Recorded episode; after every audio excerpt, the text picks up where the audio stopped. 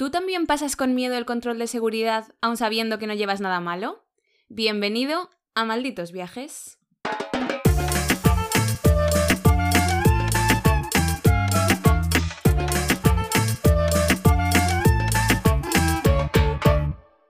Hola a todos y a todas y bienvenidos un día más a Malditos Viajes. Yo soy Gerald y a mi lado, como siempre, tenemos, bueno, tengo a Eva la rata.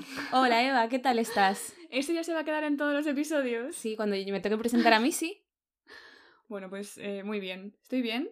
¿Estás emocionada por lo que va a pasar en unos minutos? Eh, ¿El episodio? ¿Lo que, Sí. lo que voy a contar? Sí. Bueno, es verdad que re- preparando este episodio y recordando todo el viaje del que voy a hablar, me he puesto un poco triste. Me ha entrado la ansiedad y me he desestabilizado porque quiero volver a viajar. Vamos a darte una nuez y déjame explicar un poco de Un qué vamos a hablar primero. Venga. Vale, eso, un cacahuete. En este episodio vamos a hablar sobre uno de los viajes más importantes de tu vida, yo creo hasta ahora, ¿no? Que fue el irte al sudeste asiático sin billete de vuelta. ¿Se vio truncado el sueño? No adelantemos acontecimientos. Spoiler, sí. Spoilers, sí. Pero antes que nada, pues eso. ¿Qué tal tu semana? Bueno, tus 10 días. Estoy muy contenta porque ya tengo la furgoneta prácticamente camperizada. Tengo planes de viaje más o menos, pero no- bueno, no, puedo adelantar todavía. Y, y sí, ya tengo el mueble, el váter, ya lo conté que lo tengo también. Tengo una especie de váter, lo que pasa es que el agujero es más grande. que tu culo. Casi cabe mi culo también en el agujero. O sea, caes casi para adentro. Exacto. Y entonces, bueno, pero está bien. Yo creo que le voy a dar uso. Hombre, Intentaré grabar algún vídeo explicativo, o sea, no real, Sí. de cómo lo uso para, para malditos viajes. me parece muy bien. ¿Tú Lo qué tal? esperaremos todos. ¿Tú qué tal estás? Yo muy bien. Bueno, tengo que decir algo y es que hace un par de semanas, creo que hace un par de episodios, tú contaste sin querer o queriendo dónde trabajaba. Y has tenido que abandonar tu puesto de trabajo. Dijiste que trabajaba en el Banco Santander y claro, pues debido a las hordas de fans que han ido a tocarme la puerta a, la ciudad financiera, pues he tenido que dejar el trabajo, abandonarlo, muy a mi pesar, y ahora he comenzado una nueva aventura. Muy bien. Así que tengo un nuevo trabajo, no digamos dónde estoy, por favor. Vale. Pero estoy muy contenta, haciendo lo mismo, pero en otro sitio. Y mejor. Sí. A ver, esperamos, esperamos que sea mejor. Llevo dos semanillas. Vamos a ver. Muy bien, enhorabuena por ese nuevo trabajo. Obligado, por tu culpa. Ay. Pero por lo demás todo bien. Bueno, vamos a dejar de hablar de la actualidad y vamos a retroceder unos cuantos años, un año y medio, un año y medio para ser exactos, ¿vale? Al 2020, principios de año, creo que fue enero. Sí, Enero de 2020, cuando este mundo todavía era feliz, había armonía, no había COVID. efectivamente. Y a ti, a esa pequeña Eva de por aquel entonces, se le ocurrió una maravillosa idea, que era coger todas sus cositas, meterlas en una maleta, comprar un billete al sudeste asiático, que ahora nos contarás porque no recuerdo el primer vuelo, el primer país que pisaste. Y eh, nada, decidiste irte sin billete de vuelta. ¿Por qué el sudeste asiático? Es la primera pregunta que se hará todo el mundo. Porque anda que no hay sitios en el mundo para recorrer. Ya. Pero bueno, el- el sudeste asiático es como la meca de los mochileros. Como yo quería irme cuanto más tiempo mejor y ya habíamos estado en Tailandia y, y nos enamoró, pues bueno, es que el sudeste asiático lo tiene todo. Tiene cultura, tiene gastronomía, tiene una naturaleza impresionante. Es muy seguro viajar por ahí. Sí. Hay mucha gente que va en el mismo rollo, por lo tanto conoces gente, te sientes seguro y es barato. Hmm. Es que lo tiene todo.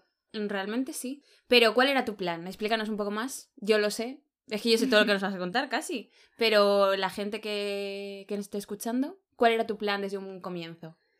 Yo no sé si he contado ya esas cosas, que me tomé un año sabático, Hmm. estuve la primera mitad en Suiza, que eso está en algún episodio por ahí contado, y luego la otra mitad es este viaje a, a Asia. El plan era estar 6-7 meses y, y recorrer varios países, pero, spoiler, por el COVID, en marzo tuvo que acabarse la aventura, aunque pronto espero volver a retomarlo. Vale. Porque es que es verdad que no sé si un viaje con- de estas características lleva mucha organización o todo lo contrario, como es un poco el día a día, ¿no? Ir viviendo el día a día.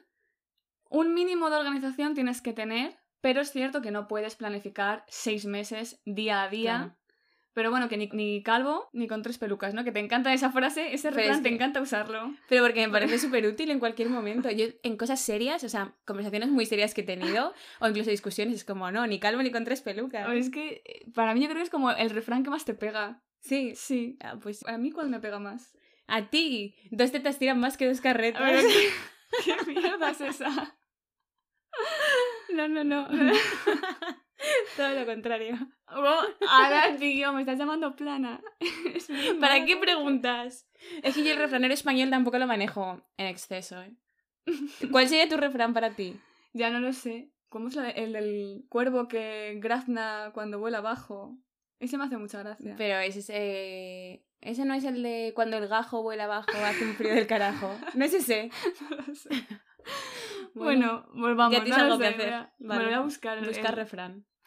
Bueno, ¿cuál- ¿qué me has preguntado? Ah, Que ¿Cómo Ah, se eso. organiza? O si se organiza un viaje así. sí, ahora te voy a contar un poco qué hay que llevar organizado, pero es cierto que hasta cierto punto puedes organizar cosas. Y yo te iba a contar aquí la primera anécdota, que es justo eso, ni calvo ni con tres pelucas, porque yo me fui sin organizar nada, Hmm. hasta el punto de que cuando compré los vuelos, dije, hay dos opciones, había dos vuelos, mismo precio. Sí. Uno era con una escala de una hora en Moscú y otro era con una escala de 14 horas en Moscú. Hmm. Y yo dije, pues mira, ya que estoy, me cojo el de 14 horas de escala porque me da tiempo a ver la ciudad. Y ahí que fui yo, me planté, yo fui con mi novio, nos plantamos en el aeropuerto de Moscú, a punto de salir, y de repente decimos, un momento, no hemos planificado que estamos en enero, es invierno, y en la maleta solo llevamos cosas de, De verano. sudeste asiático del verano. Entonces nos tuvimos que estar 14 horas en el aeropuerto haciendo una escala que podríamos haber evi- evitado muy fácilmente. O sea, bueno, planificación sí, hasta cierto punto. Tú no eres muy de planificar, yo creo, ¿verdad? Es que, bueno, es una de las ventajas de viajar sin billete de vuelta. A lo loco. No tienes por qué planificar tantas cosas. Pero cosas que sí tienes que planificar, por ejemplo, ¿vale? Tema vacunas. Vale. Más que nada porque Vale. si no, no te dejan entrar. Sí. Lo más recomendable es ir al centro de vacunación de donde vivas y preguntas, porque según cuánto tiempo vayas, qué zonas eh, recorras y demás, te pondrán unas u otras. Están las obligatorias y las recomendadas. Yo creo recordar que obligatoria es la fiebre amarilla, Mm. según donde hayas esta- hayas estado previamente, pero también la hepatitis A y B, la fiebre tifoidea, por ejemplo, la encefalitis japonesa, Mm. esa no está cubierta por la seguridad social y son 100 euros. Ahí es nada. ¿Y la pagaste? Y la pagué, es recomendable, pero te la tienes que poner si vas a ir a muchas zonas rurales, a rozales y demás. Y luego, por ejemplo, la rabia también es recomendable, pero yo, vamos, obligatoria, porque esa anécdota sí que la he contado, que me, me atacó un mono, Un mono bebé. un mono bebé, y tuve que ir al hospital a ponerme La de la rabia. la vacuna de la rabia. Entonces, bueno, tema vacunas es súper importante. Tema seguro de viaje, que lo tienes que llevar ya cogido desde antes. Hmm. Yo, bueno, hay varios. Tengo que apuntado que pagué por dos meses 170 euros, porque era el seguro mochilero que te cubría pues también actividades así un poco más de riesgo y Hmm. demás, y lo utilicé en un par de ocasiones, el servicio fue bueno. Fue interesante ir a un hospital allí en... tocó en Camboya. Y, y ver cómo funciona la sanidad. Otro trámite también que es interesante de hacer es sacarse el permiso de conducir internacional, Sí. aunque, por ejemplo, te vale para conducir coche, pero no para conducir moto, porque eso es algo de España, que nuestro carnet nos permite coger ciertas motos, en el sudeste asiático no, tienes que tener el carnet de moto. específico de moto. Y, pero bueno, que te multan son 500 bahts, 15 euros, y te Mm. dejan seguir circulando, o sea que bueno. Está bien tener el, el permiso por si tienes que coger un coche. Y por supuesto, organizar la maleta, que te llevas y que no te llevas, sobre todo teniendo en cuenta que vas a estar mucho tiempo con lo mismo y cargando peso de un lado a otro. Por tanto, tiene que ser ligero, pero a la vez no dejarte cosas que puedas necesitar. Es lo que te iba a preguntar, o sea, ¿cómo metes tú tu armario y lo que necesitas mm, diariamente en una maleta? Que imagino que en tu caso eh, fue un macuto. Eso Tú eres es. muy de mochila. Sí, sí, sí, no. Es que además si te vas a mover muchísimo de un lado a otro, barco, ferry, llevar una, ma- una maleta de ruedas, estás loco. Yo llevé una mochila de 50 litros Mm. y pues nada, la ropa justa y necesaria, variada. ¿Repetías verano, modelito mucho? Sí. eh, día sí, día también. Y bueno, bueno, hay muchísimos sitios para lavar la ropa, pues ya está. Acabé harta de mi ropa, o sea, Mm. llegué deseando cambiarme y ponerme algo original y, y diferente. Eh, pero sí, algo un poco más de abrigo, algo para bañarse y punto. La ropa, cuanto menos, en verdad, mejor. Hmm. Luego, cosas así que se me han ocurrido que pueden ser importantes y no son tan habituales. Por ejemplo, la documentación fotocopiada, por si acaso pasa cualquier cosa. ¿Y eso tienes que compulsarlo? ¿O no hace Yo no lo llevé compulsado. Porque creo que si no, no vale. Uy, Si no compulsas el DNI, por ejemplo, fotocopiado, si no está compulsado, es como si no llevaras nada. Pues no lo sé. Vamos, yo tengo esa idea, ¿eh? Ay Dios. Bueno, O yo, sea, no, no mal- puedes utilizarla de manera legal, rollo, pues ante una embajada o ante la policía y tal. Pues Vamos se, a investigar esto. se me ve, se me ve en, la, en la foto que es mi cara. Soy ya, yo. pero puede ser un copy-paste, en plan un Photoshop. Ay, Dios mío. Bueno, no lo sé. No lo sé, ¿eh? Bueno, Por quedamos en investigar eso. Repelente antimosquitos que sea DEET, que si no, no los repele lo suficientemente bien, que allí son muy fuertes los mosquitos. Em, para el visado, por ejemplo, fotos y dólares. Mm. Cuando tengas que pagar visado, porque si no te hacen el cambio con tu moneda y sales perdiendo. Claro. Y la foto tienes que pagarla y te la cobran cara. Botella reutilizable de agua, para mí fue súper útil porque allí si no tienes que comprar botellas de plástico y pues no está bien, no es muy sostenible. Para higienizar la copa menstrual, por ejemplo, también venden unas pastillas que echas en agua y Mm. se desinfecta, que también me pareció como muy curioso. El típico pañuelo para entrar en los templos, en fin, tapones para los oídos, antifaz, todo eso está cubierto en el episodio de cómo hacer tu maleta. Totalmente, ¿eh? pero son cosas Y ya está. necesarias. Y a, a lo tonto, es que llenas el macuto enseguida. Yo acabé harta de tanto peso. Es que esa es mi duda. Y eso que tú eres muy flexible en el sentido de, pues que no necesitas mucho para vivir, porque es verdad que con lo mínimo, tal, pero alguien que sea como más exquisita en ese No. tema, Y yo Es es llevaba ordenador para trabajar, cámara, trípode, cargador. O sea, yo ya mi- la mitad de mi maleta era por... botiquín, neceser, es que no cabe. Pero bueno, merece la pena. Un tema yo creo que importante que has sacado es el tema visado. Hmm. Porque imagino que te tuviste que informar con anterioridad y cada vez que cambias de un país a otro, hay países que por muy contiguos que estén, tienen leyes totalmente diferentes Sí. y de entrada de tanto europeos como del país que seas. Eso es, eso sí que se recomienda, o yo recomiendo mirarlo con un poco de antelación para saber qué te van a pedir, qué requisitos, si puedes entrar, si no. Y un poco eso, con llevar dólares, la foto, hueco en el pasaporte, que no lo lleves caducado, eso no me ha pasado nunca. O con poco tiempo, ¿no? Sí, Siempre seis mínimo meses. Seis meses. Y luego vigilar que te pongan bien la fecha, porque a mí lo que me pasó, que no he contado, porque en la, Cambo- la frontera camboyana hay mucha corrupción. Hmm. Y estuvimos como dos horas ahí porque no queríamos pagar lo que nos pedían. Bueno, fue un jaleo, que ya contaré más adelante. Pero es que luego, después de todo ese trámite, ya en la última puerta me miran el pasaporte y se dan cuenta de que tenía puesto que de Laos había salido el día 2 Hmm. de marzo y a Camboya había entrado el día 3. Era día 3. O sea, en Laos se equivocaron y me pusieron el sello del día anterior. Pues no me dejaban salir porque me decía el señor que ese día, ¿dónde había estado? Claro. Y yo, pero ¿cómo? ¿Dónde voy a estar? O sea, aquí no me he quedado. Hmm. Y me pusieron muchísimos problemas. O sea, que esas cosas hay que revisarlas. Y nada, y luego si te piden requisitos tipo un billete de avión de salida, Hmm. pues hay webs que te los falsifican o que puedes A ver, alquilar. ¿estamos di- diciendo cosas ilegales? ya, bueno, son consejos, ¿ah? Que Vale, cada vale, uno vale. que coja lo que quiera. Por ejemplo, Go Mo Safer, Hmm. Puedes alquilar billetes de avión, un vuelo, y luego lo devuelves o lo falsifica directamente y lo utilizas y ya está. No me hago responsable de la gente que haga. Eso digo yo. Si algún policía está escuchando este Exacto. episodio, que conste que nosotras no lo hemos hecho, no, No. pensamos hacerlo. Nunca, lo he en la vida. Vale, vale. Entonces, a ver, para situarnos un poco, ya hemos cogido el vuelo desde Españita. Estamos en, pues, ¿cuál fue tu primer país? Tailandia, ¿verdad? Has- dicho. Bangkok. Estamos en Tailandia, Bangkok. ¿Qué hacemos? Porque me refiero, tema transporte lo hemos medio cubierto, pero el tema alojamiento, ¿lo mirabas al día a día o fuiste ya con un tiempo eh, de alojamiento cogido o cómo lo hiciste? Yo solo cogí el alojamiento los cuatro primeros días en Bangkok Mm. y el resto ya fue improvisando. Lo bueno del sudeste asiático es que hay muchísima oferta, muy barata, entonces yo usaba Booking. Bueno, hay Mm. dos, hay dos formas de buscar alojamiento. O llegas al sitio y vas andando y buscando porque puedes ver la Y habitación preguntas. y vas preguntando, incluso regateando, o directamente a través de Booking están todos los alojamientos ¿Y tú baratos de precio.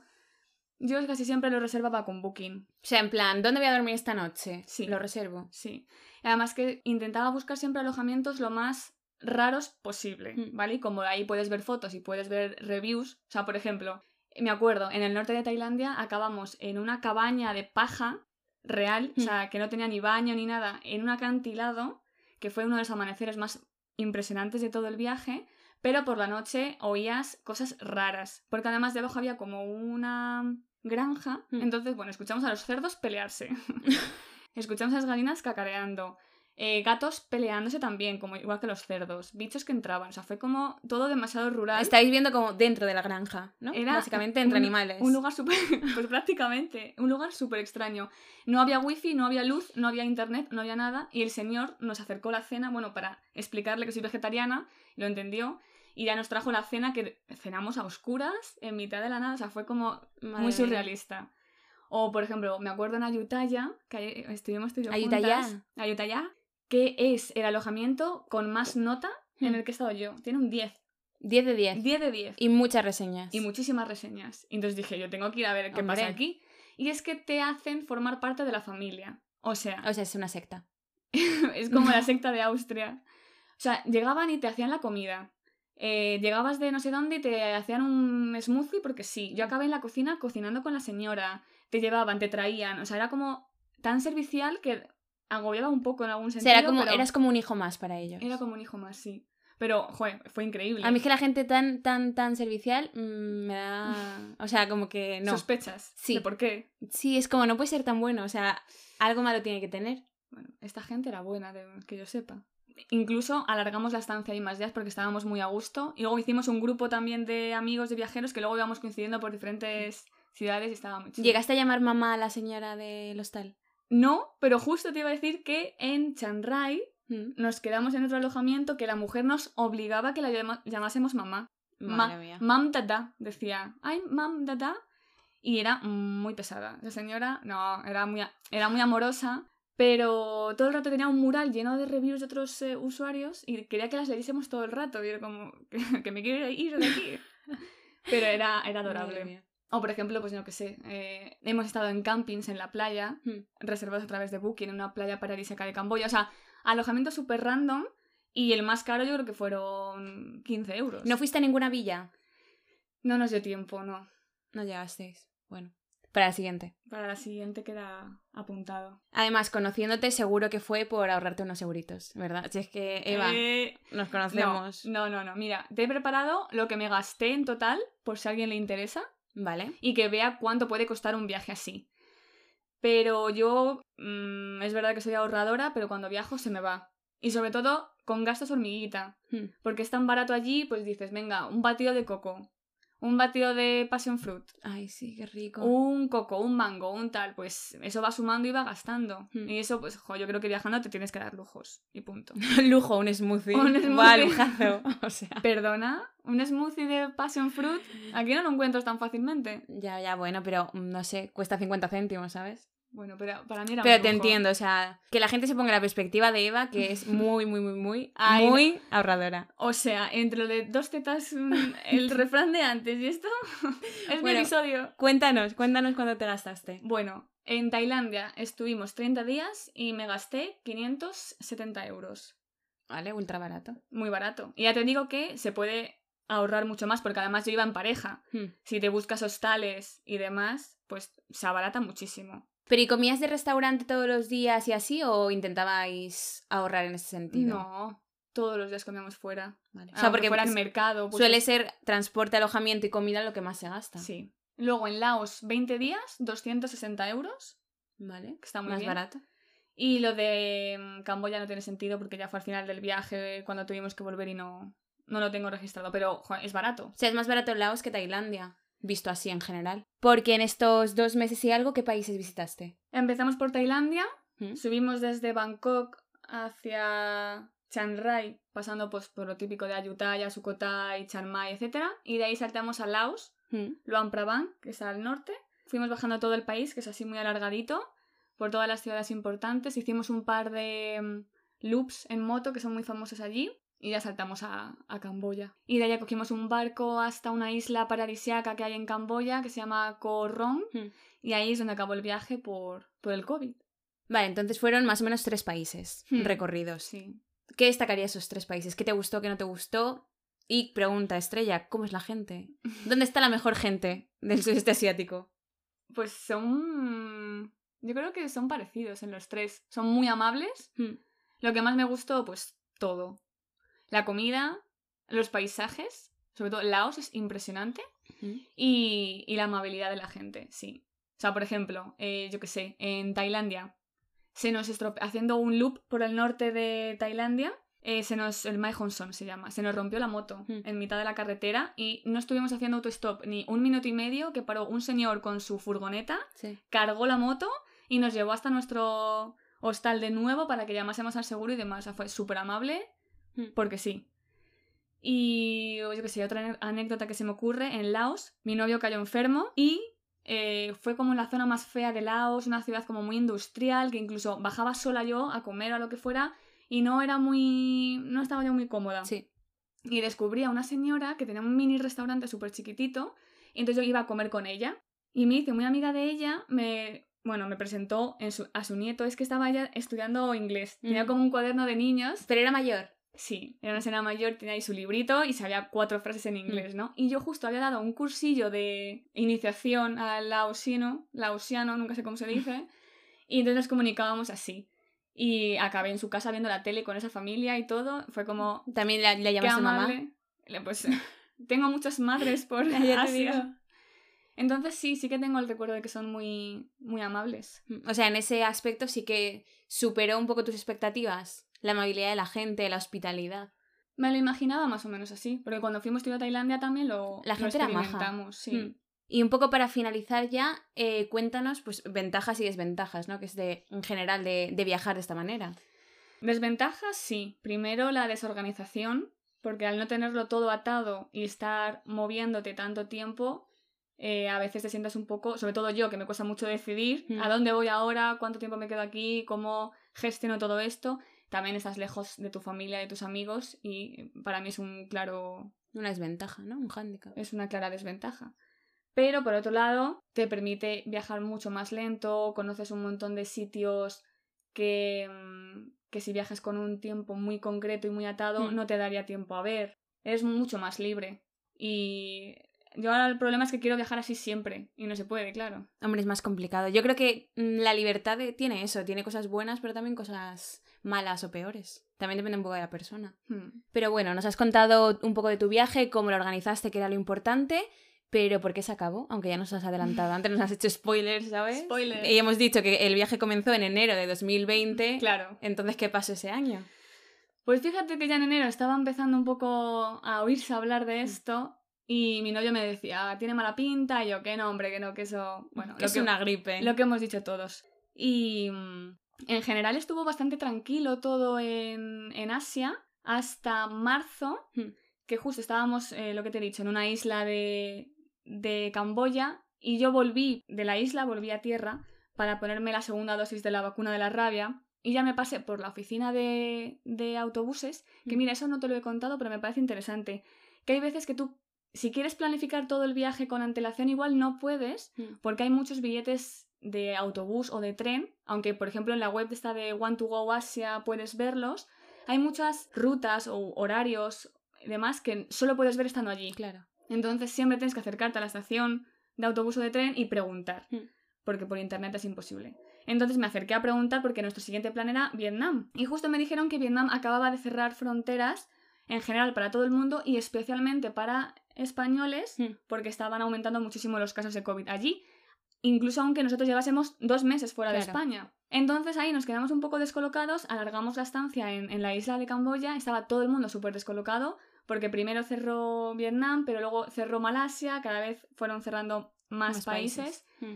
y ahí se, se desató un poco la locura. Entonces, bueno, la decisión fue o volver a España o intentar aguantar ahí un poco con la incertidumbre, porque ahora sabemos todo lo que ha Mm. pasado, pero en ese momento era incertidumbre pura y dura. Sí. O sea, tenéis como dos opciones, o quedaos ahí y estableceros pues lo que durara todo Claro. la pandemia, ¿no? Que estaba comenzando, o volver a casa. O volver.